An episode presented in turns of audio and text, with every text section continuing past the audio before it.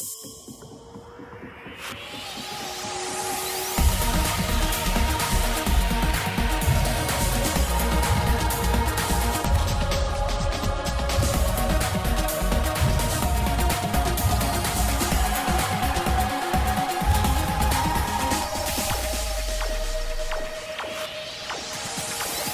Welcome to the latest ATP Tennis Radio podcast, the first since that remarkable fortnight at Wimbledon that has brought significant change, you have to say, to the world order. I'm Seb Lauzier, and over the next little while, we will be reflecting on that and also throwing forward to Hamburg and the USA hardcourt season with Kevin Anderson, runner up at Wimbledon, Roger Federer, the man he beat in the quarterfinals, Dominic Thiem, Kei Nishikori, Steph Tsitsipas. Sascha Zverev and others, and all that in the company of Claire Curran, former Fed Cup player who's worked with a number of British players over the years and was at Wimbledon as a commentator, Claire, both for TV and radio.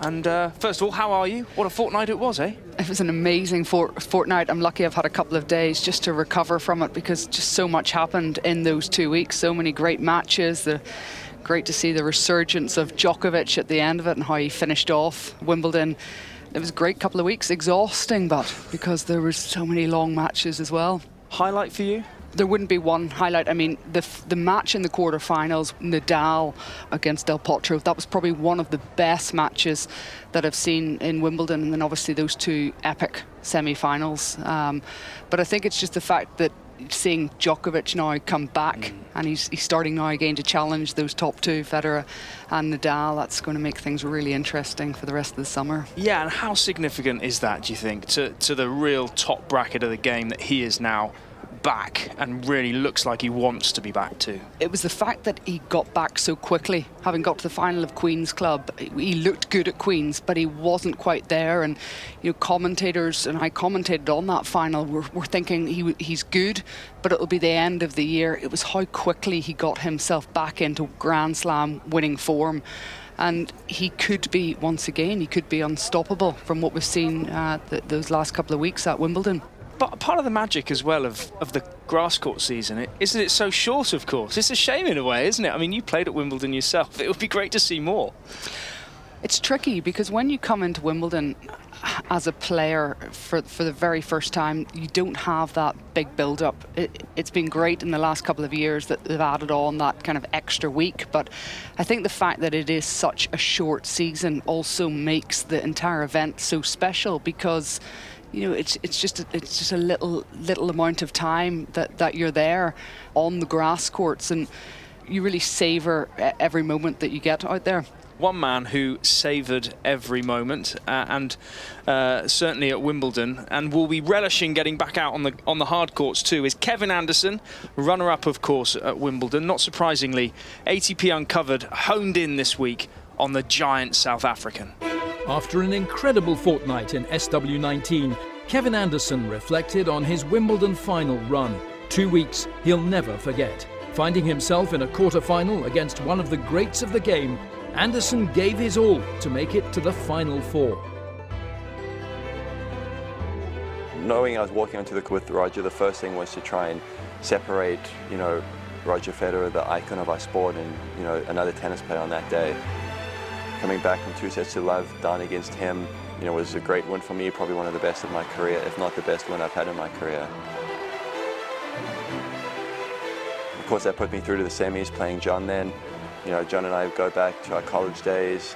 Obviously, going into the fifth set, it was a bit of war of attrition at the end. You know, I really had to dig deep, and it was very emotional getting through that kind of match. You know, it put me through to the finals.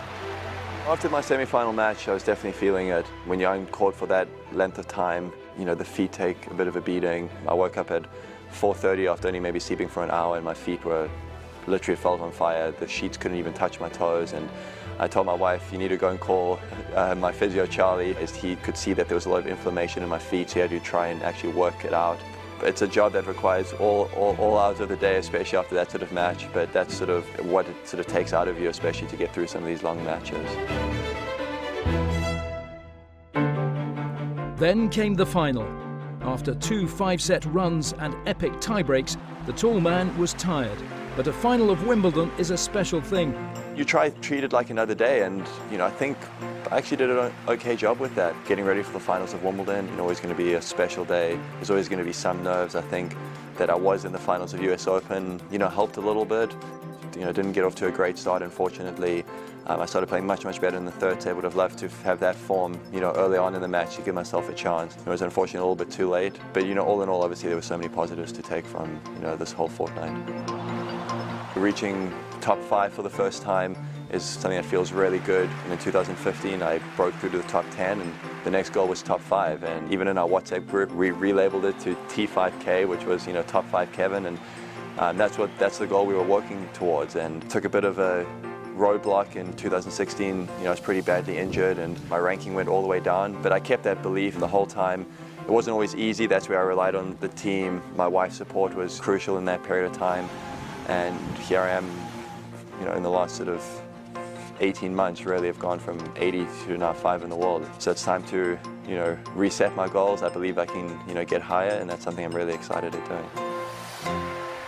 Claire, such a hard worker, deserves all the success he gets. Well, um, what a nice guy. I mean, the way in which he dealt with the semi final win against Isner, you, you, wouldn't have known that he had won that match, and just what he said in the press conference afterwards, and dealing with the fact that these are such long matches. And, and then afterwards, obviously, when he played and, and lost the final, I, I thought the fact that, that he said in, his, in, in, in the prize um, speech that he made reference to the fact that he hoped that in 15 or 20 years, you know, a young kid from his country, South Africa, was going to be standing there uh, and was going to be inspired by, by him making the final. And he wanted that young kid to do better and to go on and win Wimbledon. But, I mean, incredible man. But the tennis that he played, the quality of his tennis from two sets to love down against Federer in the quarterfinals, and he was match point down.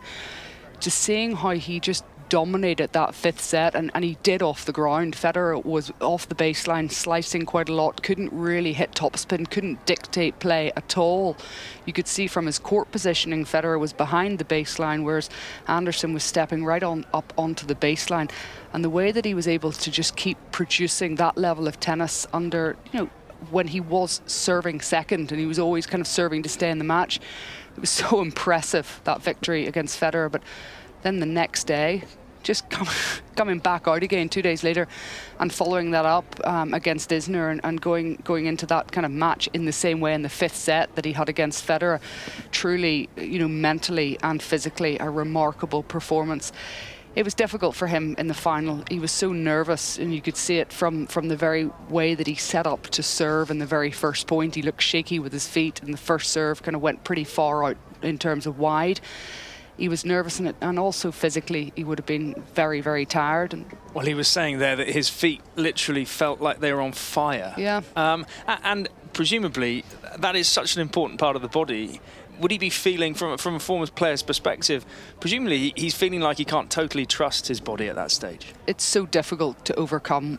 I'm, I'm, very few people, if anybody, have really had to deal with what he did in the build up to that final. But physically, when you're not in the best shape and you're going into the very biggest match of your life against a guy who you know is going to return your serve better than anybody and is going to make you work, he's going to really punish you out there those are pretty difficult things to, to have to deal with. And not only that, but then you've got the expectation of, of, of a Wimbledon final and how you want to perform at, at your very, very best. Um, but he dealt with it in the best way he possibly could. And the third set of that match, he started to really relax and to feel comfortable out there. And it was a shame for him that he just couldn't take one of those set points and take that match into a fourth set and he's reached a career high. I, I, want to ask you about that, whether he can perhaps go any any further. But, but first, um, he obviously played that gargantuan match against a gargantuan man, another one in John mm. Isner. Both having great late career bursts, you know, you have to say. Both products of the US collegiate system, like yourself. Um, what is that? And, and, that came to the fore a little bit, as you'd expect, during the, the second week of Wimbledon. What is it that the collegiate system does in, a, in America to really help people on the way as an alternative route to the pros? I always think for, for people that, that play, go to college in America, you get out of it what you put into it. And, and if you are desperate to become a professional tennis player, and maybe you're not mature enough in terms of mentally or physically, and also you might not have the finances to go out there and, and play on the tour. The, the college system is fantastic for you because you get the opportunity to play in a team environment. You're surrounded not only by brilliant tennis players, but also potentially world class athletes. So when I was at university, I was at UC Berkeley, and um, the swimming program, for example, at Berkeley was incredible. In in the year 2000, the year that uh, one, my last year I was there, you know, three out of the the six guys that were in the, the top six in the Olympic 50 meter final, they were all at Berkeley. Gary Hall Jr. actually was only training there. Anthony Ervin. Uh, he won the gold medal. He was at Berkeley, and uh, uh, Bart Kizierowski, who finished sixth. They were they were all there, and you're you're surrounded by Olympians um, whilst in this kind of uh, impressive um, um, sporting environment, and that can only inspire you as well as any anything else. But um, it gives you time as well to develop as a person um, and also to develop your game because, especially in the men's game, and you look at those two guys, Isner and Anderson, their games are dominated by big serves and coming to the coming into the net and playing big ground strokes. Now that takes a little bit of, of time to develop and I think the college route for that those particular guys was absolutely perfect because they just have that freedom to develop their game in a less pressurized environment. But also on the other hand, when they come out of the college system and they've played so many matches, their level of performance it's high that they can kind of bypass the, the smaller challenger level. Sometimes if you're a player and you spend too long in there, you, can you can build up a bit of scar tissue and it's tricky to kind of get out of it. So those guys had great success in college and then they were able to just move straight from there into the ATP tournaments, which was perfect. Did you enjoy it? Did it what did it do for your tennis game? I would do it again tomorrow. If I had the opportunity to do it again, I would I would do it. It there was a lot of strengths for me. I was able to develop my tennis game. I was also able to get a really good education at the same time. But um, I learned a lot about myself as well when I was when I was at college. I didn't know whether or not I was I was ready to be a professional tennis player at 18. I also didn't know if I was good enough to be a professional tennis player. And when I graduated um, and I'd won the NCAA's in doubles. I was desperate to go out there and play doubles and singles on the tour, and I felt um, I felt like I had the ability to be a, a, top a top hundred player, and it came from me. It didn't come from somebody else either. So after college, it was just a, it was something that I'd earned. I'd earned the opportunity to go out there and play on the tour, and I felt at that point that, that I was ready for it. Back to Anderson and Isner, both career high rankings as of this week fifth and eighth, respectively. Do, do, you expect either of them to go any higher than that? I mean, can can either of them go better? Um, well, those are pretty pretty high rankings, and when you think about the players, you know that that are ahead of them, and you've got now Djokovic, who's kind of coming up up up behind, who's going to be really pushing as well at that that U.S. Open. Um, it's going to be tricky to go to go further ahead than that. these are incredible rankings, but I don't see any reason why they don't go into the hard court season now and feel really confident. I mean, Anderson made the final last year of the U.S. Open. The way that he's hitting his ground strokes and the way that he's dominating and dictating with his serve. He's got to feel exceptionally confident, and Isner's obviously made his first quarter final of a Grand Slam he's playing better than ever. He's working harder than ever. He just seems so relaxed, and, and this is a great opportunity for them to kind of build on that success from Wimbledon. Yeah, and John obviously won Miami earlier in the year. He's now going to attack the, the US Open Series uh, and the hard court season. We'll talk about that shortly, but first, there's one more clay court 500 uh, in Hamburg, uh, where a whole bunch of usual suspects are descending on the dirt. The star attraction will be Dominic Thiem, playing in Hamburg for only the second time, the world number nine. Uncovered have also spent some time with him this week and found out something about his dreamy backhand that I, I must admit, never knew. Thiem adding many hundreds, if not thousands, to his supporters club. Juice here. Nadal is going for the drop shot. Thiem is scampering in. He's got there. He's gone cross court. Can Nadal get there? He slices up the line. Thiem rips a winner. cross court backhand. There it is again. I have quite a lot of memories from back then. I mean, I didn't change from one day to another. I think it was a process of a couple months or maybe even half a year. I mean, I, I practiced already the one-handed backhand in the matches. I still played two-handed, so I mixed it up a little bit, and then slowly I changed to only one-handed backhand, and uh, it was was a tough uh, period the first uh, weeks and months, and even one two years probably because everybody was playing on my backhand, of course, and uh, I, I, couldn't do that much damage anyway, and I did uh, way more mistakes than with the two-handed, so was tricky. 12 years old, you, you don't have any doubts, probably you just want to play tennis and you're just dreaming of having a career, so I think it was a good age to switch. I had a wrong technique at the two-handed backhand, which I, of course, I cannot remember anymore this was one reason, and then I think um, yeah for the type of player he wanted me to be. Gunter's got work to do. Uh, the one-handed backhand is um, easier. You can uh, slice and you can do some more things than with the two-handed, I guess. And the, the player he saw in me when I was older or when I was 18, 19, when I come to the top, I think uh, it suits more with a one-handed backhand Thiem backhand is a thing of beauty. There were some moments when I didn't have good results when I was 14, 15, where sometimes I was wishing back my two-handed backhand, of course, but now, of course, I know that it was completely the right decision. Claire, it's a, it's a thing of beauty, the Thiem backhand, so much so that you'd almost have expected it always to be the same. But it, but it wasn't. He was a double-hander. What's surprising, whenever you look at the way that he sets up for his for for his backhand the way the racket goes up and then it goes down and the early preparation for it and the way that he just swings so sweetly through the ball and he executes that line backhand to absolute perfection you'd be shocked to think that at one point that he had his left hand on the racket but it is it's probably one of the most beautiful shots in the game that backhand and and it can dominate play so effectively but also he can just bring in that slice with it as well which makes it even tougher to play against because he has that element of variation and uh, that's a shot that I think is only going to get better for him. And I've asked a lot of people this same question, certainly coaches. If you're working with young players, are you just, um, my kids are learning tennis, they're both taught the double hander. It's almost by default.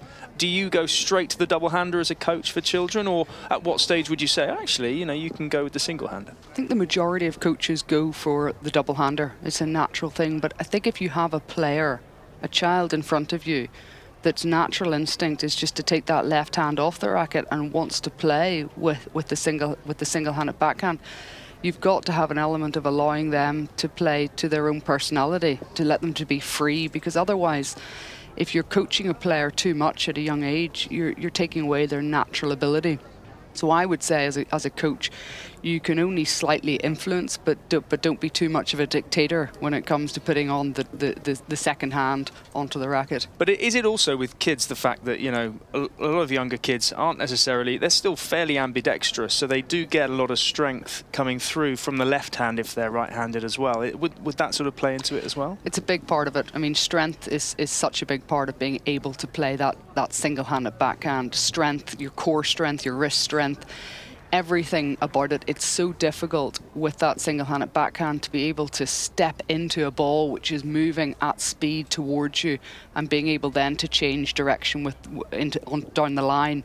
And when you look at, you know, say an example of uh, Novak Djokovic, whenever he's hitting a double-handed backhand against the big left-handed forehand coming into him, he's able to with that with that left hand just have more control and more strength to be able to change it down the line. And to flip it around a bit, on a similar, you know, similar note, um, if someone's out there listening to this and they've got a single-hander and they dabble with a little bit of slice, a little bit of that, you know, a club recreational player, is it ever too late to go to a double-hander? What, what would you say to them if they did want to try out the double-hander? I would say go for it. And it's the same way as if you are a double-hander and want to try out and play with a single hand. I, I always think that, and I always go to it, that it's so important that you teach somebody a shot which matches their personality to an extent that, it, that if you're a player and your natural instinct is to play a single handed backhand, then you've got to develop that. And there's, there's nothing worse than seeing a tennis player, whether it's a club player or even a professional player, playing a shot which they don't really fully own and you think ah, that doesn't really match them that well. That person should have a single-handed backhand, and you want to be able to create that as a coach. You want to be able to create um, and give give a player just the freedom to be able to make that that choice that best suits them. Okay, well, Philipp Kohlschreiber, another man with a single-handed backhand, of course, leads the German charge in Hamburg this week on home soil. But another German player, 11 years his junior at 23, has also been making headway this season. Let's hear from him. Hi, I'm Max Marterer and I'm from Nuremberg, Germany. My father was uh, the one who was playing tennis in our family. He took me to our club in, in Fürth. They hosted a challenger also a couple years ago. Yeah, that's, that's how I started tennis. I think in, in Australia I did, did much better being more calm in the deciding moments and that was also what helped me for the next couple of months now. I'm staying a little more relaxed and that's uh, I think for me the key fact that helps me winning some matches here now. When I was in pre-season, I set my goal to win some tour matches and just do, doing some points on the ATP tour, what was uh, like missing a little in the last couple of months. But now I think I'm I'm ready to go for a little more. Like now the next target is top 50 end of the year. Yeah. I'm a big football fan. I'm cheering for a smaller club in Germany who's playing Bundesliga, is TSG Hoffenheim. Roger was my idol. When I talked first to, to Roger, I was finishing last match on a smaller court and he was also playing on center court against Struff, just finished also late. Yeah, he congratulated me for, for my win and that was a nice moment for me. Max Marterer there, um, 23 years old, setting himself the goal. He's actually broken into the top 50, setting himself the goal to stay there, I guess, by by the end of the year. Is is that healthy for a young guy to be setting that kind of goal, or would you want him to be looking higher? Absolutely, to be setting goals. It's it's such an important aspect of the game, and you've got to set goals, but also be willing to to look at them and re, re, readjust them and change them based on on how you're doing. And sometimes you set a goal and you say, I want to be top 50 in the world in six months' time, but you do that you know within two months. So you you, you have to kind of keep changing. Uh, I think he's doing the right thing with that. Those are the thoughts of Claire Curran with us on the ATP Tennis Radio podcast. Remember, you can let us know your thoughts at ATP Tennis Radio on Twitter. Claire Max mentioned Roger Federer as his idol. The same goes, I'm sure, for a lot of the guys around the same age as uh, as Marterer. And Rob Curling met up recently with the world number two. 20-time major champion and quarter-finalist at Wimbledon this year, Roger Federer is one of the greatest ever to pick up a tennis racket. We sat down with the Swiss maestro to discuss how to make it to the top. I guess for me it took a while, you know. I grew up in a, in a town in Switzerland called Basel. I was born there, lived there until I was 14 years old. For me, it became more of a reality when I became number one junior in the world back in 98. And I remember hanging up a, a note on my door saying, like, if you want to knock, um, here's to number one junior in the world. I think this is really when the dream came alive that potentially I could achieve such a great thing like becoming world number one. Backhand return from Nadal is long! Federer has won his third title of the year at 35. This extraordinary career just gets better and better. He's beaten his great rival now for the 14th time in his career. Eventually, Nadal came and he made life hard for me, and I had a hard time accepting that uh, it's going to be he's going to be my rival now for a while. Uh, it wasn't a problem per se, uh, but it took me a while to understand that actually I can draw a lot of energy out of it, and actually it could really push me forward to actually improve my game one step further. And then the same thing happened with Djokovic, the same thing happened with Murray again, and so forth. So I think actually rivalries are super important in uh, in sports. I think it makes also the game more popular because alone you just can't carry a game game. I'm sorry, I don't care who you are, but I think you always need somebody who you're going to have a good rivalry with. And uh, for me, thank God I had them. Federer serves the cross-court backhand return. Federer pulls out the drop shot. Exquisite touch from Federer. I mean, look, mental edge I think is so crucial uh, for an athlete. If you know that things are not going to go well, the mental side is always going to be there. There's a lot of things I did well when I was younger, but the hard working part and really believing that I could do it day, in, day out, week in, week out, that I didn't have. So that's something I really had to work really hard at. And uh, over time, um, I was able to get that. And I see it's it's the difference maker. Drop shot Federer. Here comes Del Potro. It goes up, and it's not high enough for Roger Federer. Break Federer. Yeah, I mean, usually you're at your absolute best towards the end of the tournament because now you really, uh, the sensation of the ball, of the court, of the speed, of the crowd, of the surroundings, everything's so crystal clear that that's when you can play your best tennis. Um, and then obviously you have to get in the lead and you have to feel like now there's nothing that's going to stop me anymore. That feeling kicks in and you feel like, or for me anyway, it feels like everything's in slow mo coming towards me, and you feel like for the opponent everything's going uh, super fast. Um, so that's when I feel uh, at times invincible. It's very rare, but it has happened in the past, and it's a it's a beautiful feeling to have. I guess it's the ultimate feeling to have as a tennis player or as an athlete. The off forehand into the net, and that is it. A flawless performance from Roger Federer. Well, greatness to me is probably, you know, when you find yourself in a moment in time um, at top of the game for a long time, and you can perform at the at the top, you know, in the very important moments, and you know you can back yourself to do it again and again and again. And I think it's also how you carry yourself off the court, away from the on court, you know, hype that everybody knows, but also it goes into your into your personal life, maybe the media, um, maybe charitable work. I'm not sure. You can show greatness all around your life, and uh, it's not easy to achieve, and I'm still trying hard to get there. Well, Claire, if, if Roger hasn't achieved greatness yet, I'm not sure uh, when he does. Well, I want to see him play the day he does. Goodness me. I think the fact that he talks about greatness in so many aspects other than just tennis is what, what he's referring to, really. And, and he's achieved greatness by, by dominating the game. And I think what he talks about as well is the fact that when you are the very best in the world, that's whenever it, it really counts because it's difficult for some people to, to maintain that, to carry that, that weight of expectation. But for Roger Federer and for Nadal and for Djokovic and for those players that have been great in the game, they've been able to carry that on. They've been able to deal with that expectation and still keep on improving and keep on, on winning. But ultimately, he looks at greatness through a much bigger scope than just the tennis court how he's doing his charity and ever, everything outside tennis, how he is with his family and, and everything in it. And, and I guess that's what makes it really challenging as well. And it continues to keep making you push yourself on to be better and better and better.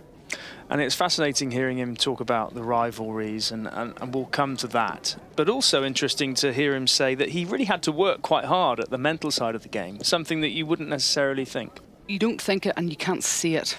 And, and when he's playing in, in these slams, it's the mental aspect of the game that, that, that he's really working on the, at the very, very hardest and highest level. Um, because his game is there, it's just making sure that, that he's staying focused on really key points and, and uh, it's it's very difficult to discuss it and to talk about it because you can't see it. It's actually going on on inside him, but mentally he has learned through time and with experience to be the very very best performer in that aspect. And presumably he also derives a lot of confidence and mental strength from physically being pretty robust. I mean, I know that the back is famously, you know, not great first thing in the morning on a cold day, but um, while other players you know, put their training sessions up on social media and really advertise what they do. His has always been shrouded in secrecy in a way, hasn't it? But he's obviously working very hard. Well, if you're not fit, then mentally you're going to struggle. And for Federer, he's never really gone out there and told everybody about what, what he's doing, not just physically, but everything off court. Everything's remained very, very private. But for him to walk into a Grand Slam and to feel that he is ready to win it, then he needs to know that physically, mentally, everything is in place and he's had that level of preparation that, that's key to him.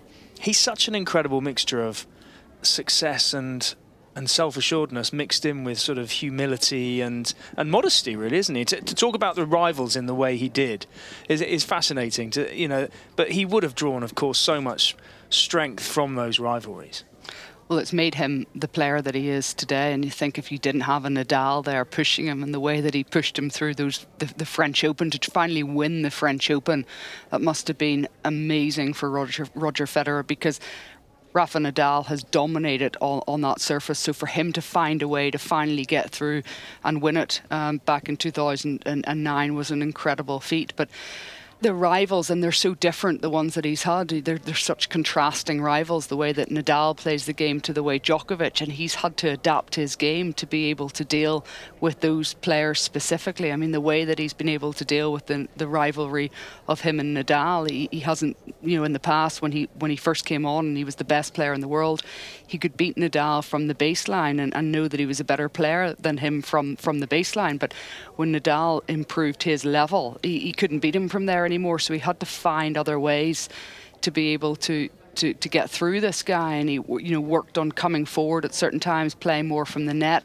using that little variety bringing Nadal into the net. And that's what's been so exciting for him. And, and, and if it wasn't if those guys weren't around well then Roger Federer wouldn't be the player that we see today. And as a pro did you ever experience that feeling he's describing where you're so in the moment and so totally in control that everything's happening in super slow because that just sounds amazing to me. I think that I had it once. I, I, do. I think I had it once that that I just felt like I was playing that nothing could go wrong. You you everything all of your instincts, everything just kind of takes over. Your your head feels kind of just free. There's nothing in there. You're just playing. Your racket touches everything, and it goes for a winner and you just keep going because you don't want to stop and you don't want this moment to end. But I think that's the thing that's so amazing about tennis is that you can play tennis for four, six hours a day. You can train as hard as you want. You can play 50 matches in a year. But you might only have one match like that in a year if you're lucky. And, and for some people, you might only get it, you know, once in your entire career. Well, Federer, a surprise victim in the quarterfinals of Wimbledon, as we've heard, but another top player was more than satisfied to reach the same stage. Nishikori deep to the backhand of Djokovic, who gets that back now. Backhand clean winner from Nishikori is one of the shots of the match. I'm very happy that I'm back in shape again and playing good tennis again, and I know it's never easy after coming back injury. Kei Nishikori struggled with injury at the end of 2017 a tough blow for the man from Japan, but with his fighting spirit, the start of 2018 saw him begin to move forward stronger. I chose to play, you know, two US uh, challenges, and that was really close from my home. So, um, able to play two challenges and get some confidence. Won a one challenger um, in uh, Dallas.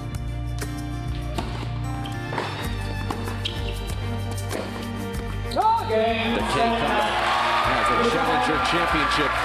I think it was a good move. Gave me a lot of confidence. Yeah, I think able to play a couple more matches uh, before playing uh, 250 ATP tour level. I think it was uh, a good move for me.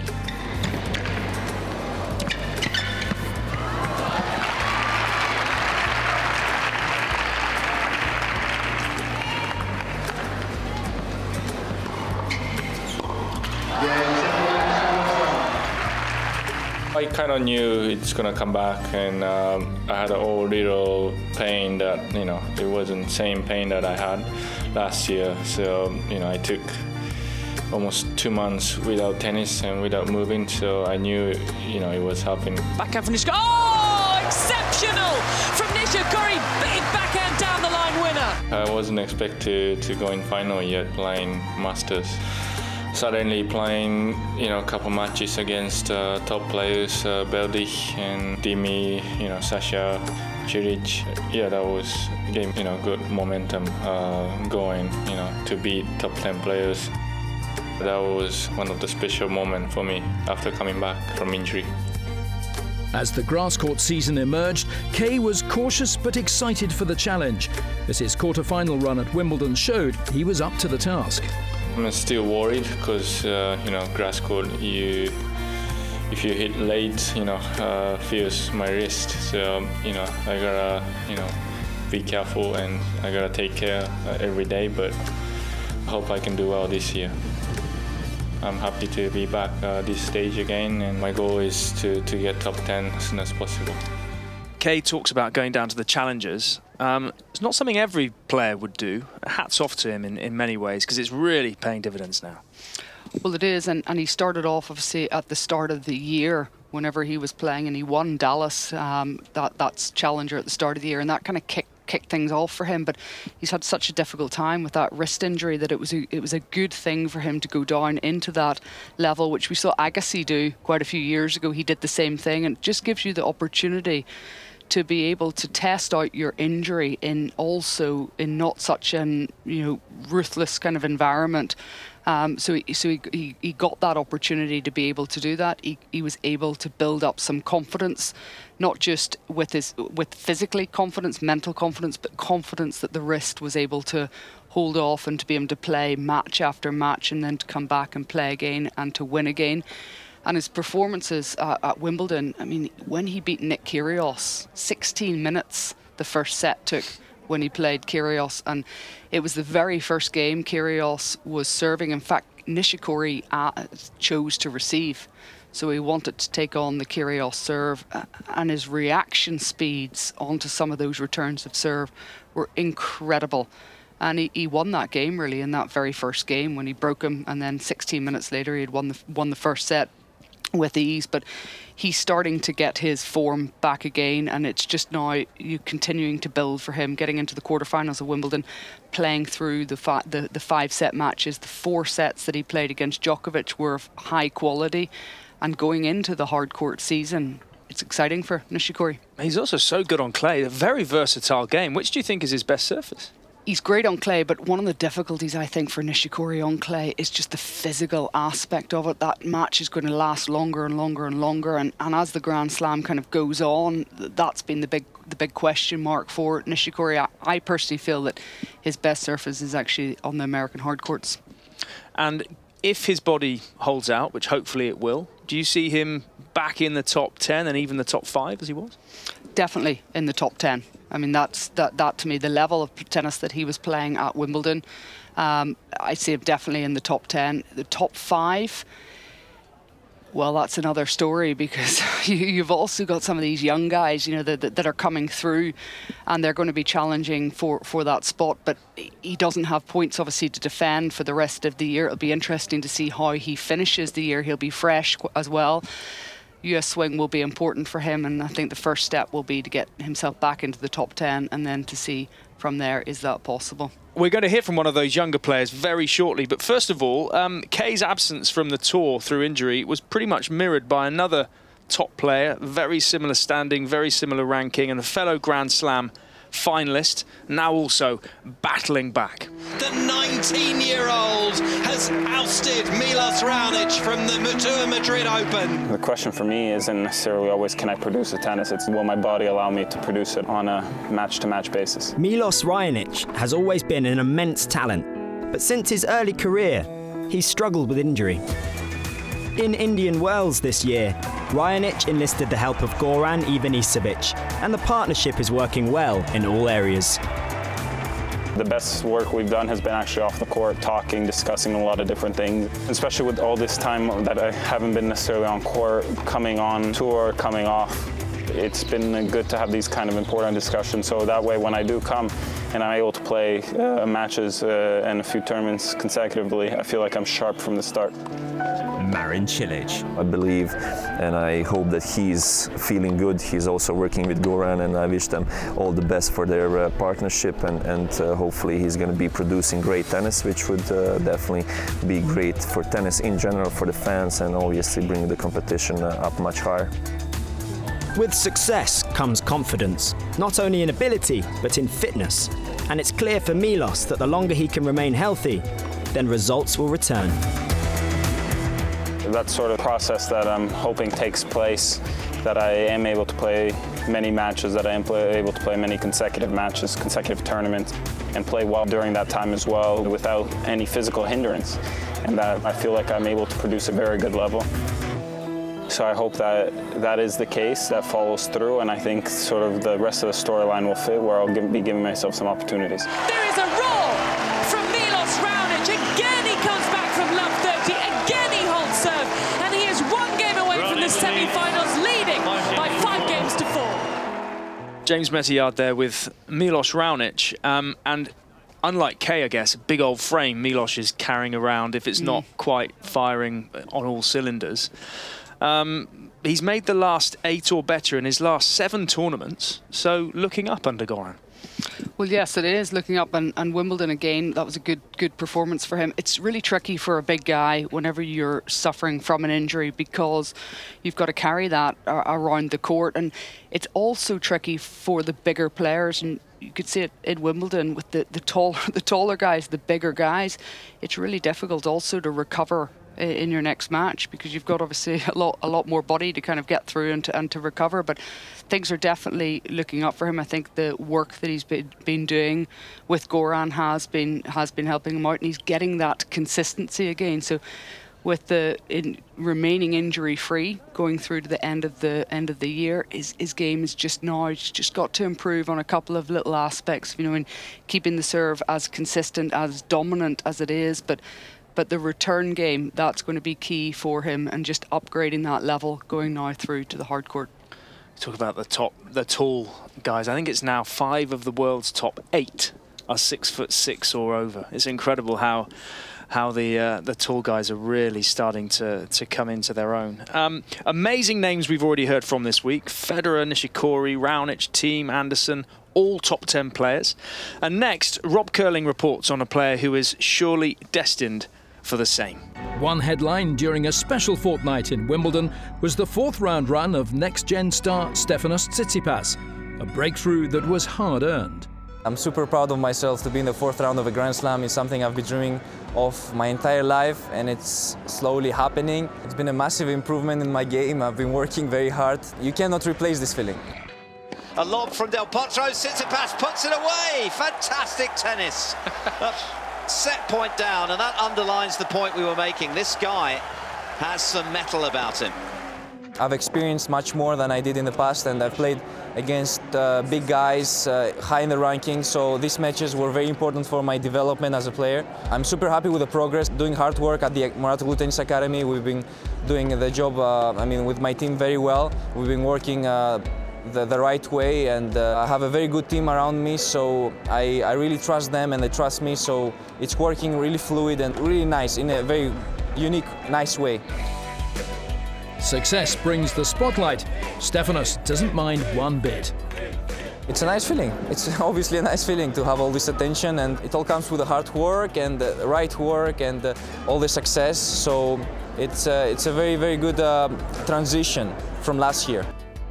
The brightest of futures lies ahead for Stefanos Tsitsipas. Claire, the brightest of futures indeed, and I've interviewed him a few times, and I'm always so impressed by Tsitsipas. Just so mature, and also obviously his game. How, how good is this this guy? He's so exciting to play. Uh, he's a real performer out there. I saw a couple of his matches during Wimbledon, one in particular on court 18, and the crowd, he's just got them. I mean, I can only describe him as a performer. He, he loves being out there. The crowd warm to him and he gets totally kind of into it. But he's got such an exciting game, and again, a single handed kind of backhand. Um, but he's kind of got everything that, that goes with it, but also he's mature in, in his approach to, to his development and, and where he wants to go from here uh, into the into the future. And I think that's probably the most important thing is that that he keeps perspective of that and he, and he keeps on developing his game. But definitely his ambitions are high. And they should be because he's got an exciting brand of tennis. Good, good backhand, as you say. Also, quite a good diving backhand volley, as we saw in Wimbledon. What a shot that was! Well, he's, he's a great athlete. You know, he's got he's a great athlete, and he just plays instinctual, te- instinctive tennis like that. Um, and yeah, it's a, it's that's a pretty impressive shot to hit. He's decided not to play in Hamburg this week. He's resting instead before picking up for for Washington. Um, scheduling and perhaps not playing more important for younger players. Well, I think so. Um, I think that it's important that they're collecting a lot of experience, but having after that success at Wimbledon just having just the, that opportunity to have a break and also to readjust his game to go on to the hard court season. That's that's important. And if he goes from Wimbledon to clay to the hard courts, then you've got to make two surface changes. And and that that can be tricky. And, and he's going to be growing in confidence now and feeling that this hard court season is a good opportunity for him to continue to develop and then to keep on improving at Grand Slam level when it comes to the US Open. And what do you know of the Mouratoglou Academy? Because it's obviously done wonders for him. Well, it has, and I think that the, the, fact that so many players are training there at the moment, and you get that opportunity to go there to train, to be around other players as well, and to bring your team into the Mouratoglou Academy, that that's been an important thing for him. And in the case of, of Steph, I think they're also letting all of his family basically stay there too, which is which is very nice of them. Finally, this week though, we hear from another youngster who, at the age of 21, is already the world number three. Zverev from the far end serves down the centre. The backhand return from Dominic Thiem fires long. And it's Zverev who sends the ball high up into the sky. He's come through the entire draw without dropping a set, without even having his serve broken, conceding a single break point. And Zverev has clinched his third Masters 1000 title at the age of just 21. When you're playing at your best, tennis is easy. I want to win. I want to win the biggest tournaments in the world. I want to compete with the best players in the world. That's my aim. I think being impatient is a good thing. Being impatient makes you improve. Right now, I'm number three, and the other two guys ahead of me. So, figuring out ways to get better and figuring out ways to get there one day. To be the best player in the world, you got to play well on all surfaces. I've won two out of five tournaments I played on clay, so this is great, and uh, I've made finals. Won the title in Madrid, another Master Series, so it was very good. It was upsetting how the clay court season ended. Ending it with an injury in the quarterfinals of Grand Slam is not the way I had it pictured in my mind after a great clay court season like I did. But things happen. Now it's about adjusting and playing your best again. I've been injured and I haven't practiced a lot, so I will be a little bit patient with myself, but still uh, go out to the practice course and try to improve my game. So that's what I'm thinking about. And Zverev's won the title. I've always been determined. I don't need extra motivation. I have enough of it myself. Sasha Zverev, Claire, who at the age of 21 has, a, looking at the numbers in top tournaments, has achieved more success already so far than Roger Federer had at the same age, than Andy Murray had at the same age. There's a fire burning deep within, isn't there? Think we forget that he is only only 21 and obviously at number three in the world. There's so much that's expected of him, and he's and he's won the three Masters Series tournament. But it's very different Grand Slam tennis for him, and and trying to trying to be able to perform at that highest level over five sets for a two week period that's a that's a new beast for him to have to kind of deal with, and he's making steady steady progress. Obviously, the quarterfinals um, at Roland Garros It was difficult, obviously with an injury, but it was definitely progress. Even though I would say he wasn't playing his very best tennis to get there, he still found a way to navigate his way through some of some of the matches and. Wimbledon again, he didn't have that great preparation going into because because he had that injury and it was the fourth round uh, the third round, sorry, whenever he played Gulbis, that, that maybe just physically it then becomes a little bit, it has become a little bit difficult for him. But it's just a work in progress, uh, and he and, he, and he he's got great perspective on things, and he's just trying to make those little steps. But the Grand Slams is the next level now for him. And he's admitted he's impatient mm. to to get on. Um, which Grand Slam do you think he's most likely to break through on? Which is his best surface?